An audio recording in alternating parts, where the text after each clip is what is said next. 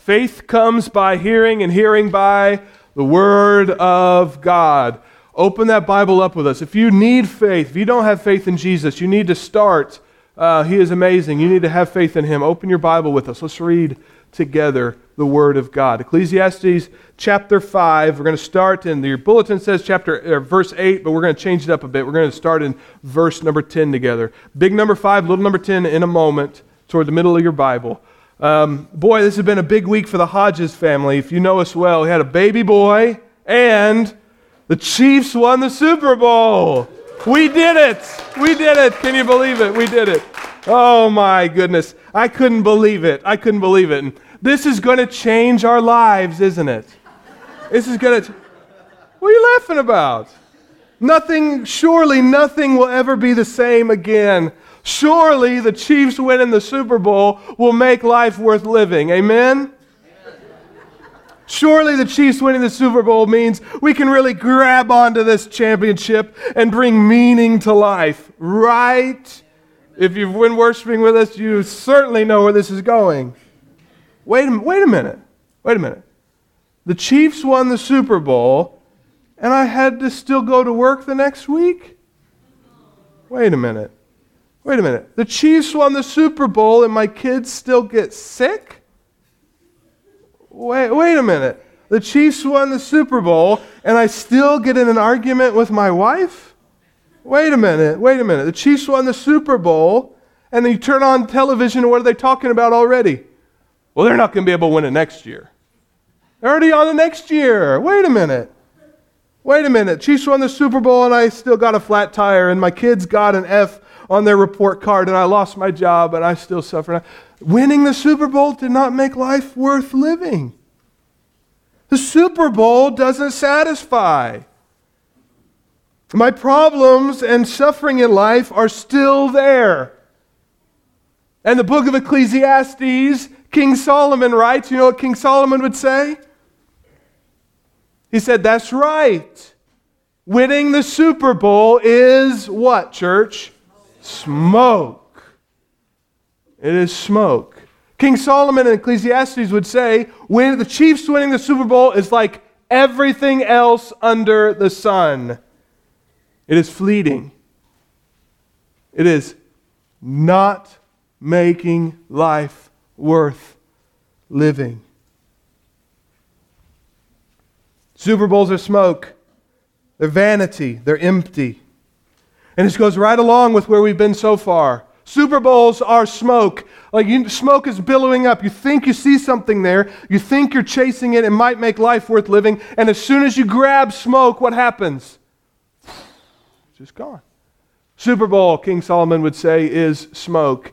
He has said, wisdom is good, but it's smoke. It doesn't make life worth living. Hard work is good, but it is smoke. It doesn't make life worth living. Pleasure is good, but pleasure is smoke. It will not satisfy. And so he's going on this, this journey, King Solomon, this journey through all of human experience. He's saying, What can truly bring satisfaction in this life? Can wisdom? No. Can, can hard work? No. Can pleasure? No. What under the sun can satisfy us? But I got one today. Surely money can satisfy us. Surely, if I get enough money, I will find satisfaction for my life. Surely, money is not smoke. Maybe everything else is smoke, but surely, if I can grab a hold of enough money, I'll find satisfaction. I'll be good, and my life will be worth living. So today, Solomon, Bible says the richest man in the world is going to tell us if money can satisfy? And of course, we know the answer to this. No, money, like everything else, wealth is smoke. Money does not make life worth living. So that's where we are. Ecclesiastes, let's read together. Big number five. We're going to read little number 10 to little number 20, and then we're going to break this down, talk about what it means. Little number 10 goes like this He who loves money will not be satisfied with money.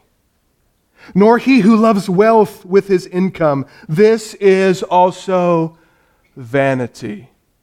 Vanity, emptiness, smoke. It is smoke. When goods increase, when you buy lots of stuff, when you have lots of wealth, when wealth increases, they increase who eat them.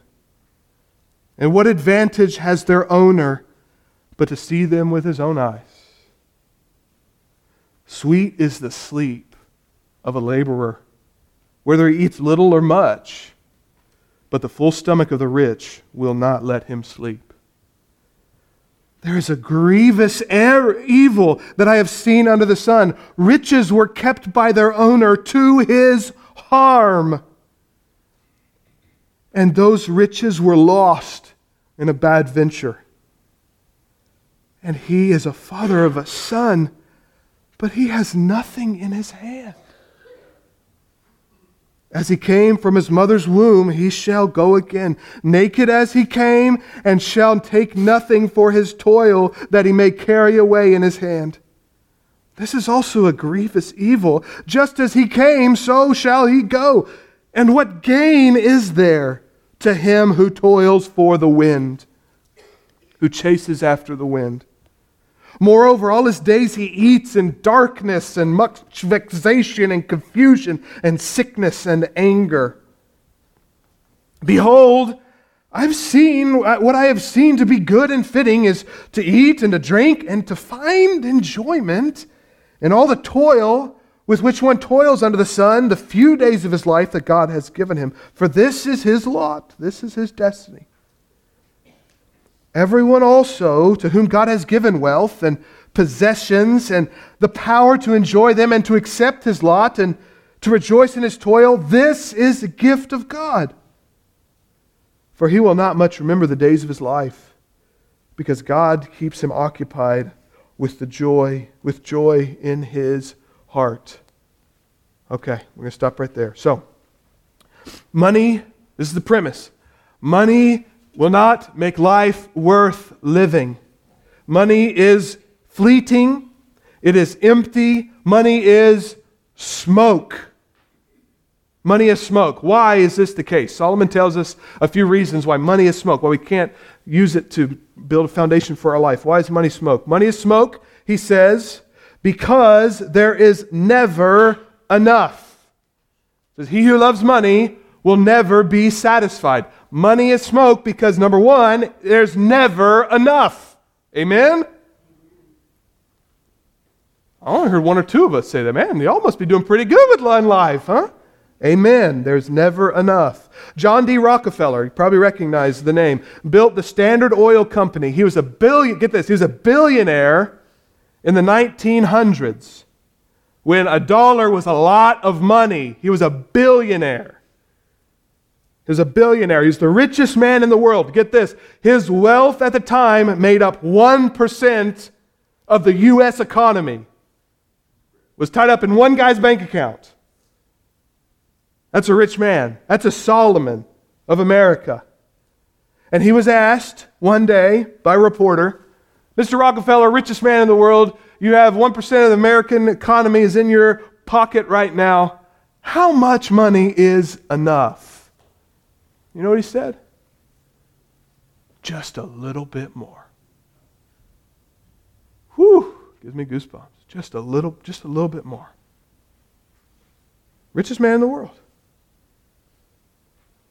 The richest man in the world said that in 1900. Thousands of year, years ago, the richest man in Israel said the same thing. What hope do I have if a billion dollars doesn't satisfy? What hope, hope does a schmuck like me have in finding satisfaction in money? Just a little bit more. Second thing, money is smoke because the more money, the more power, the fuller belly, but the less amount of peace. Verse 12, he says it like this Sweet is the sleep of the laborer. Low man on totem pole, you work real hard, you sweat, you, you, blood, sweat, and tears into your work. Sweet is the sleep of the laborer, whether he eats a little bit or much. Whether he can fill his belly or not, the laborer puts in a hard day's work. low man on the totem pole goes to sleep and can sleep a sweet sleep. But the full stomach of the rich will not let him sleep. The more money, the more power, the fuller belly, but empty of peace. The more stuff, the less time to rest. The more stuff, the more worry. The more stuff, the more people depend on you. The irony is, what do we like to say? Man, if I could just get a little bit more, I could just get one or two more raises, I'll get to the place where, man, I'm going to sleep like a baby. I won't worry about anything. Not true. The irony is, we think more money will bring, rest to our heart. But God says that more money will bring more worry, more stress. Money is smoke, number three, because everything we buy with money is smoke. Solomon says, when goods increase, those who eat them increase. And what advantage has their owner but to see them with his own eyes? With more stuff, there are more mouths to feed. So, what eats the, the goods that you buy with money? What eats your money? Time eats your money. Everything you buy deteriorates. Edmunds.com, a car purchasing company, says you might buy a new car, you might want to not listen to this next part. Okay. Edmunds.com says when you buy a new car and drive one mile, the car loses on average $2,500 in value. One mile. Time eats our stuff. Time eats our bank account. Time eats our home. What else eats our stuff? People eat our stuff. Going from two kids to three kids eats our stuff. Already we're finding that out. This kid goes through diapers like it's going out of style. Family eats our stuff. When you get rich, what comes out of the woodwork? Family members you haven't heard from in years will come visit you, won't they? More stuff increases, the more mouths to feed. And what's coming up in April? Yeah, Uncle Sam wants to eat some of our stuff. That's right. Time eats our stuff. More it increases, the more it gets eaten. Uncle Sam eats our stuff. Family eats our stuff. Kids eats our stuff. The next version eats our stuff. Your new tech toy you have in your pocket that you got last week that you're so excited about is already out of style by the end of this sentence. You with me? They do it on purpose. Go buy it, and they want to make sure you buy it, and then the next day you hear about the next new thing that's coming. That'll be even better. That'll surely change your life. The next version eats our stuff. Don't you know that feeling of buyer's remorse? You go, you've been looking forward to this purchase and you're going to go make it. You've thought all about it. You budgeted it out. You talked to your spouse about it. You go, yes, I'm going to buy it. You know that feeling. And you go and you lay it down. You finally get it in your hands and you can enjoy it for, for how many seconds? 10 seconds? All of a sudden you go, wait, I don't feel so good anymore. I felt better an hour ago when I was driving to the store. Now I'm not feeling so great. It didn't give me the feeling that I thought it would. Of course, we've all had that experience. So Solomon says things come when more you have, the more you eat. And Solomon would know he had everything. The more you have, the more stuff eats it. So Solomon says, So what advantage does buying things really give us? It says, More stuff, more stuff eats the stuff. He says, This is the advantage of the owner. You ready? You buy it, you look at it with your eyes as it goes floating down the river of time. That's all we get to do. That's all we get to do. Money is smoke. So let's just not buy anything. If buying stuff, where's my water? If buying stuff, stuff's, everything's just going to be eaten, and all we got is really to see it floating down the river. I don't like that feeling. I don't like buyer's remorse. So I'm going to be super smart, and I'm just going to I'm going to save it all. I'm going to invest it. Surely that will make life worth living. Surely being wise in this way is going to bring some sort of satisfaction. Let's let our money pile up. Yes, saving money is good. Saving money is wise. But Solomon says money saved is never truly safe. He says, There is a grievous evil that I have seen under the sun. Verse 13 Riches were kept by their owner to his harm, and those riches were lost in a bad venture. Folks, your bank account is not safe. It should not bring us security. Banks go bankrupt. Stock markets crash. Recessions and depressions happen. Nations rise and fall. Out of God's graciousness and mercy, we have not felt that as Americans. But many other places know the feeling of having a big bank account only to go to war and have it all wiped away. Wars rage, companies fall, money is stolen, investments fail. Even the most wise steward of riches cannot guarantee hoarded wealth will be safe. So even in the bank, it's not safe. Even in the bank, we cannot find satisfaction in money. And how tragic is this? This is the saddest part of the whole passage. Solomon says, I've seen this take place. A father caring enough about his son that he invests money so that his son will have an inheritance. He says a bad venture comes and sweeps it all away. And when the father reaches out with his hand to give his son an inheritance, there's nothing in there. Tragic. That's tragic. And we can't say, well, he just went and squandered it. That guy was just unwise. If we just do the right things, then surely God will bless us and make sure we have a big bank account. No, he did all the right things. The man invested. The man cared for the next generation. He was generous and still an empty hand. It's tragic. It's a grievous evil. It's a grievous evil. Money is smoke. Next point money is smoke because you can't take it with you. My son Judah didn't bring anything with him when he was born. That's pretty irresponsible and selfish, if you ask me. I'll have to talk about that with him later. Just like Judah, you brought nothing into this world. And you will die and bring nothing with you into eternity.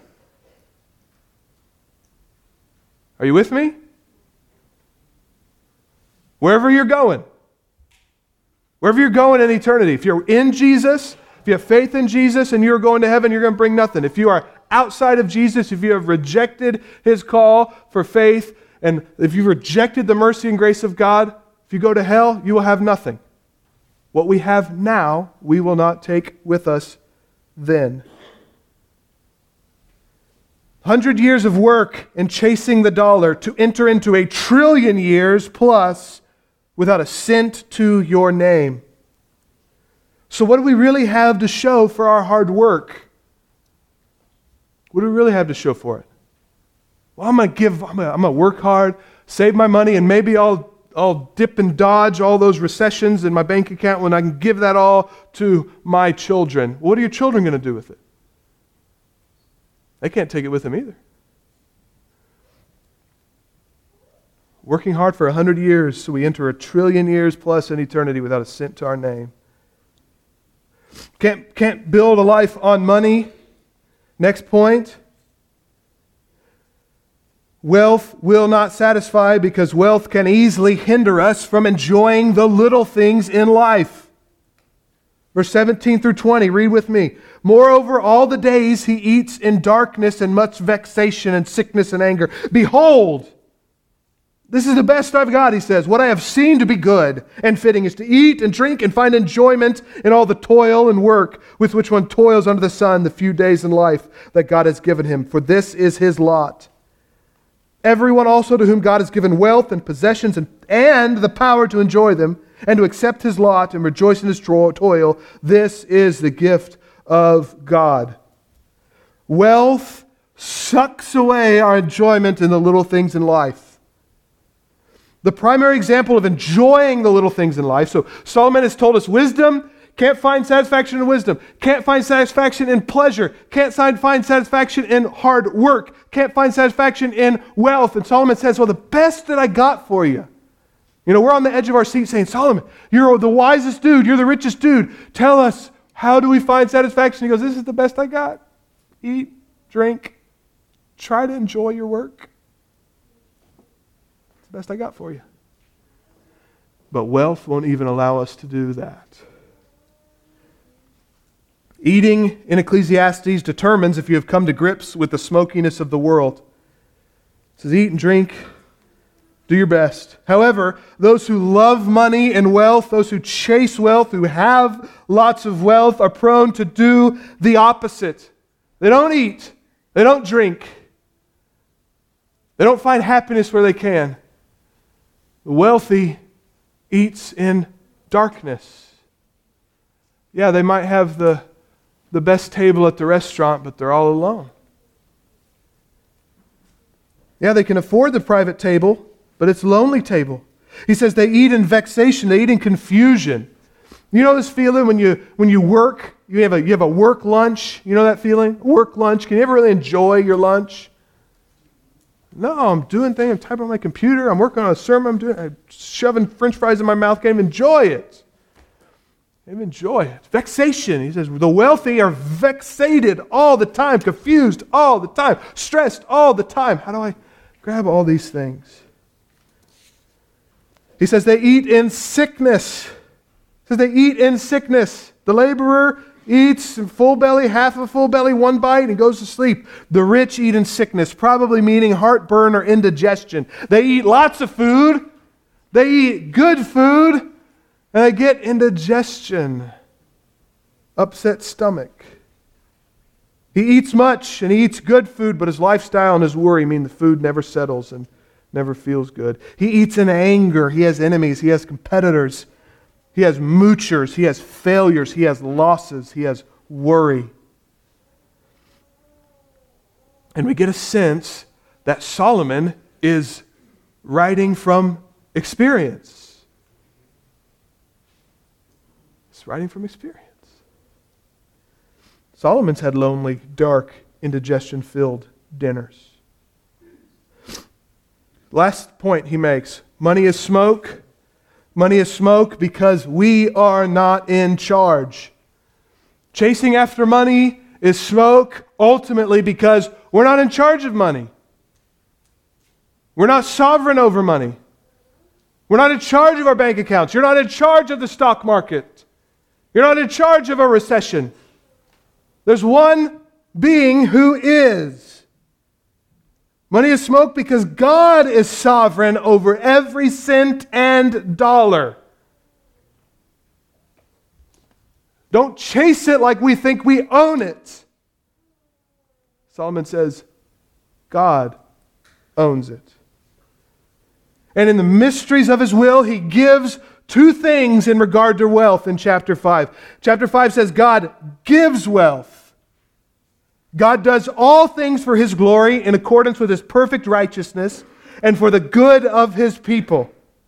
So, no matter where we come from, no matter how smart you are, no matter how hard working you are, no matter how entrepreneurial you are, God always has the final say in who gets wealth. Always. Always. Well, Pastor, why am I not why am I not wealthy then, Pastor? I don't know. But I do know this. I know God is in control. He has you where you are. And he does so because it's for his glory, and it is ultimately, if you are a believer, for your eternal good. Wherever you are. So God gives wealth. Not only that, Solomon says God gives the power to enjoy wealth that we possess. says even enjoying that wealth, we can't guarantee that we can do it. You win the lottery, who knows if you're going to be happy or not? That's up to God. God even gives the power to enjoy it. And it sounds like Solomon, the wealthy Solomon, is jealous of people who have wealth, enjoy wealth, and have peace about their bank account. Sounds like Solomon, who has received wealth from God, has not received the power to enjoy it. So, my friends, money will not make you happy, no matter how much you have. Money is smoke. You're going to try to grab it, it's going to go right through your arms. Money will not satisfy, and it gets worse than that. Money is smoke, wealth is smoke, and wealth puts our souls in danger. Wealth puts our souls in danger. It's a dangerous sermon to preach in the wealthiest nation the world has ever seen. Wealth puts our soul in danger. This is the overwhelming message of the Bible when it comes to money and wealth. The message isn't money is bad. That's not the message. Money is neutral. We make it good or we make it bad by how we chase it, what we do with it. Having money isn't bad. Having money is dangerous. 1 Timothy 6:10 says this, "For the love of money, you know this, is the what? The root of all kinds of evil." And church folk, what do we like to do with that? I like to hurl that at those CEOs, at those presidents, at those congressmen, right? Money is the root of all evil. You know who this was written to? The church. I never knew that until I was writing this sermon. Yeah, that's true of everybody else too, but he's writing it to us. Love of money, church, is the root of all kinds of evil. It continues like this. Root of all love money is root of all kinds of evil. He continues. It is through this craving that some have wandered away from the faith and have pierced themselves with many pangs, many sufferings. The love of money sends many away from Jesus. We see this in the Gospels. Love of money sends people away from Jesus. Why?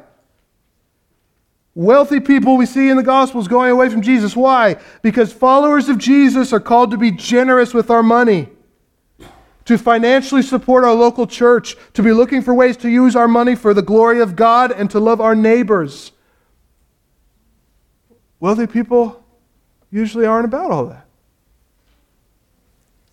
The love of money makes many Christians prone to wander, like the old hymn prone to wander, Lord, I feel it, prone to leave the God I love. The love of money, Paul says in 1 Timothy, we just read, brings many sufferings to Christians. He says the love of money is the root of all kinds of evil in the lives of Christians. You've never seen these in church, have you? You've never seen greed in church, have you? You've never seen callous hearts in church, have you? You've never seen a blind eye towards suffering in the church, have you? You've never seen pride in the church, have you? All these things can be connected to the love of money. Wealth is dangerous, and here's what makes it really, really dangerous wealth threatens to keep you out of the kingdom of God. It's dangerous. It threatens to keep you out of the kingdom of God. So Jesus said, He says this Truly I say to you, only with difficulty will the rich person enter the kingdom of heaven. And again I tell you, it is easier for a camel to go through the eye of a needle than for a rich person to enter the kingdom of God. When the disciples heard this, they were astonished. Rich people have difficulty getting into heaven. Rich people get everything they want. Disciples were astonished and said, Who then can be saved? Jesus looked at them and said, With man, this is impossible. With God, all things are possible. It's easier for a camel go through an eye of a needle than a rich man to enter into heaven. Now, if, you're, if you've been a Christian for a while and you study these things, you probably heard the idea that, well, this means a gate in the city wall and the camel has to get down and lose everything, get on his knees and go through. If you heard that, if you heard that, my friends, there's not a lot of good evidence that that is what Jesus is talking about. And it seems to be the case that this idea has come from Western rich Christians who are trying to wrestle with these things. I don't think that's right. I think Jesus was saying it is impossible for a rich person to get that, that rich people face terrifying barriers on entering into heaven. I mean, we see what the dis- disciples said. The disciples said, Oh, yeah, that gate over there, I get it. Yeah, I get it. No, they said, I have a needle. That's impossible. It's impossible for anyone to be saved. Amen? You can't save yourself. You can't be poor enough to save yourself. You can't sell everything, give it to the poor, and save yourself. You can't do that. It takes the Holy Spirit of God opening your heart to the gospel. It's impossible for a man to do. What did we say at, at, at the beginning? We talked when, my, when I prayed. We said we are dead in our sins and our transgressions. What can dead men do? Nothing. It's possible for anybody to be saved, but through God, anything's possible. And rich people face terrifying barriers into enter to enter into heaven. So, wealth so, th- this is what we seem to see out, out of Scripture so far. Wealth is smoky. You're not going to be satisfied with money. Chase it is like chasing the wind. Not only will you not be satisfied by it, but it will be dangerous for your soul. Okay?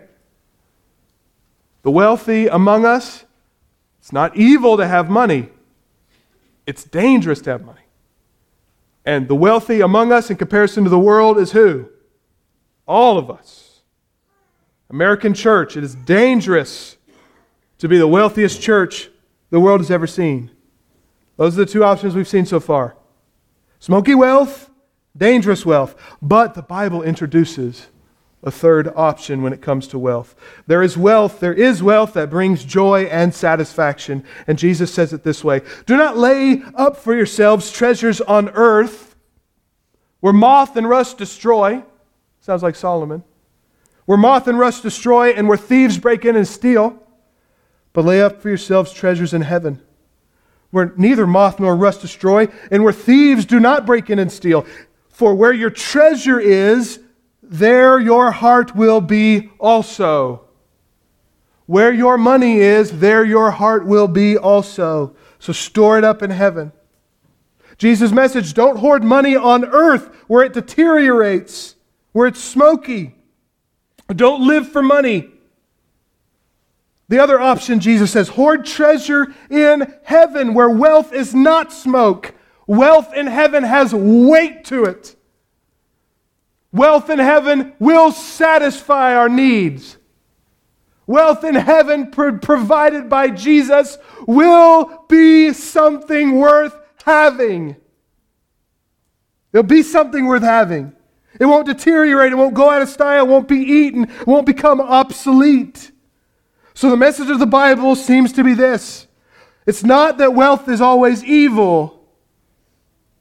The message of the Bible is this don't settle for worldly wealth when Jesus offers heavenly wealth. That's the message of the Bible. Don't settle for worldly wealth. God has more for you. He wants to, have, he wants to give you more than earthly wealth.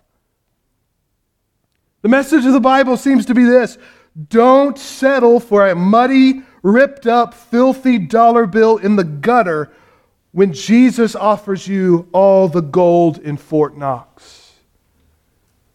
Jesus offers you something better. And if we're going to exchange a love for smoky, fleeting, dangerous earthly wealth for the love of heavenly wealth that's brought by Jesus and that I will get later and not now, if this is the case, I want to know what heavenly wealth is like. First thing, heavenly wealth Jesus is the only source of immeasurable heavenly wealth. Ephesians 2 says it this way God, being rich in mercy, because of the great love with which He has loved us, even when we were dead in our trespasses and sins, has made us alive together with Christ. By grace you have been saved, and raised us up with Him, and seated us in the heavenly places in Christ Jesus, so that in the coming ages He might show the immeasurable riches of His grace in kindness toward us in Christ Jesus. Christians, you have immeasurable wealth coming to you in Jesus Christ. Immeasurable wealth. I don't know about you. The wealth I have here, pretty measurable. Are you there? Won't take me long to count the wealth that I have here. Jesus offers you immeasurable riches immeasurable. Immeasurable. Worldly wealth is very measurable, there's not enough. The wealth that God brings and gives to us through faith in Jesus cannot be counted. Christian, the wealth that Jesus has for you is from the God who created the universe, who has infinite resources who built the stars with a word from his mouth, who controls every molecule. And that God has promised to lavish on his people in Jesus with immeasurable riches forever. Don't settle for this other stuff. Don't settle for it. How valuable is this immeasurable wealth? Revelation 21 paints a picture of our heavenly inheritance in Jesus, and he says this He says, The streets will be paved with what? With gold. With gold in Christ, the riches that you have. You are inheriting a city where the streets are paved with gold. What does this mean? What does that mean? It means what we think is precious wealth on earth is as common and nondescript as concrete in heaven. It means what we pursue so often to try to find satisfaction, the money, the wealth, the gold that we pursue in heaven, your filthy feet are going to be walking all over it. It's going to be nothing. The wealth that we have stored up for us in Christ Jesus makes streets of gold seem common.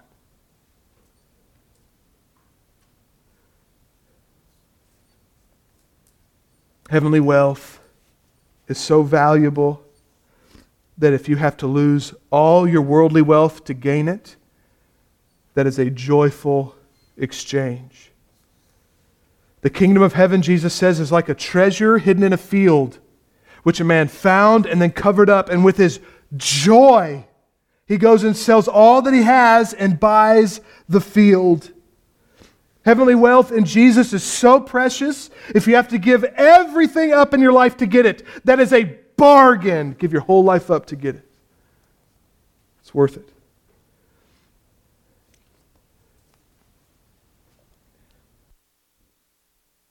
Excuse me.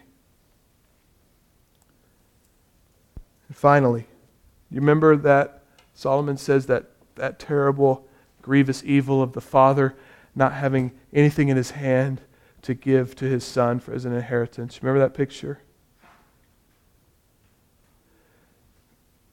God calls the wealth that we have in Jesus an inheritance.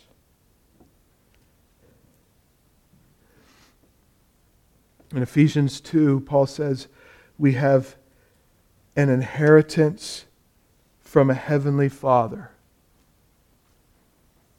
this wealth is not from a banker. This wealth is not from a CEO. This wealth that we are attaining is not from some employer who gives it to you begrudgingly. This wealth is an inheritance from the Heavenly Father, and His hand is filled to the brim with wealth for His children.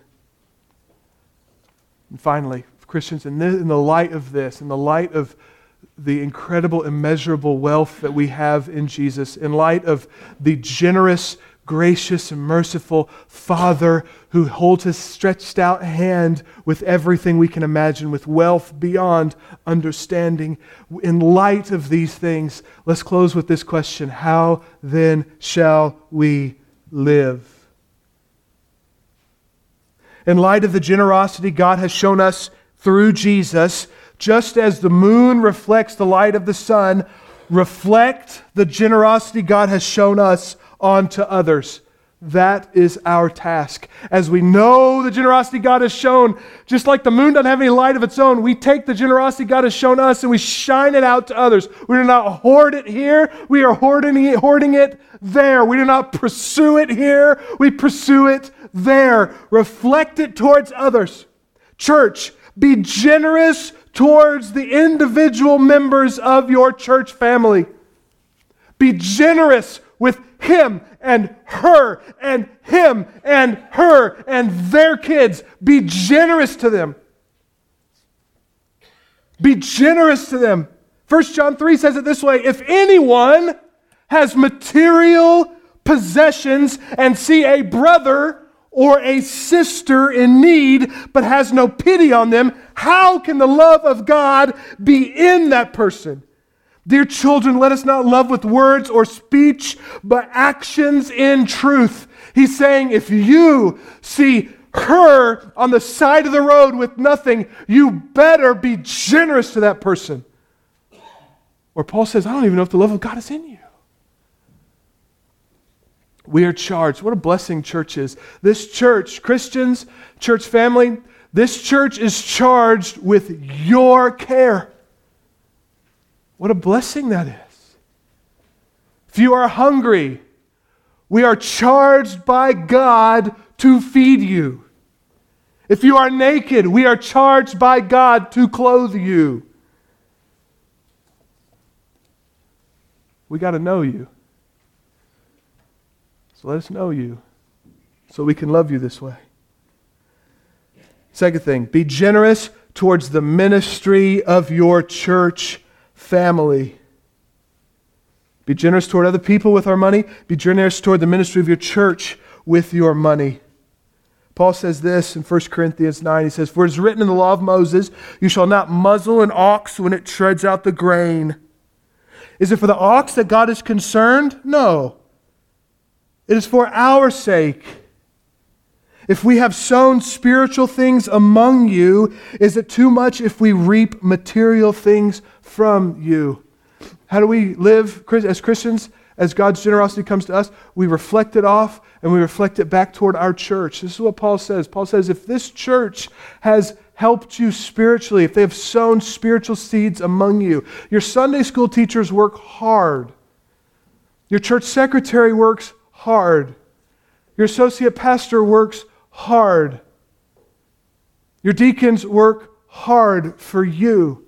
They work hard for you. Paul says, Is it too much to ask if, if we sow spiritual seeds that we reap material? What is he saying?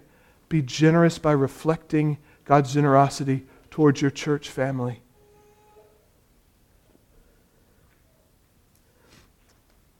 Finally, last thing when we talk about being generous in these ways, we are called to be sacrificially generous. Let's look at a church as we close. Let's look at a church that we should take an example from. 2 Corinthians 8 1 introduces this church like this. Paul says, We want you to know, brothers, about the grace of God that has been given among the churches of Macedonia. Let's be like the churches of Macedonia in our generosity. For in a severe test of affliction, their abundance of joy and their extreme poverty have overflowed in a wealth of generosity on their part. That is a church worth emulating. Poor church suffering church, but in their joy, in their inheritance that they're accepting in heaven from a God with a full hand, with a Heavenly Father with a full hand. In their poverty here, they exploded in generosity for the work of the kingdom of God, sacrificial generosity. So I encourage all of us who have a heavenly inheritance in Jesus, take Jesus' test. He says this follow the money. Follow the money. He says it like this Where your treasure is, there your heart is also. Ecclesiastes says it this way it is smoke. It won't make life worth living. Now, above that, it is dangerous. Jesus says you have an inheritance from God that makes wealth here look like a dirty dollar bill in the gutter. He says, therefore, live generously. If you want to take a test and ask yourself, Am I living a generous life? Jesus says, Follow the money. Where are you storing up your treasure?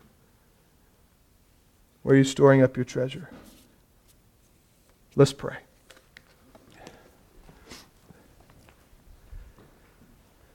Father God, we are grateful. We are grateful that you have given us an inheritance that we have not deserved. Father, we are grateful that you have given us more than we could ever ask or imagine in Jesus Christ. Father, don't let us get bogged down in the smoke of this world. Don't let us get bogged down in a search for wealth uh, that, that won't bring satisfaction anyway. Father, may we always have our eyes on our heavenly inheritance given through faith in Jesus. Father, make us a generous people. In Jesus' name we pray. Amen. Amen. I'm gonna, in a moment, I'm going to ask you to stand up. We're going to enter a time of decision. We have heard the word of God. Now's the time to make decisions in our life in response to what we have heard. Christians, this is a tough one. For, for American wealthy Christians, this is a hard one. This is a tough one. We need to be asking ourselves are we letting our wealth put us in danger? We need to be asking ourselves are we seeing the generosity that God has given us? And does that sight make us generous towards others, towards our church, and towards our neighbors? Are we a generous people? And maybe you're here today and you're chasing wealth. Maybe you don't know Jesus. Maybe you call yourself a Christian, but you know in your heart that you're just playing games with God.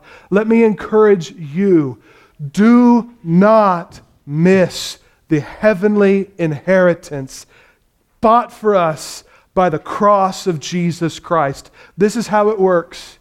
We are all sinners, the Bible says. We are all sinners. Bible says we deserve an inheritance of hell to be separated from God forever. That's what the Bible says, clear as day.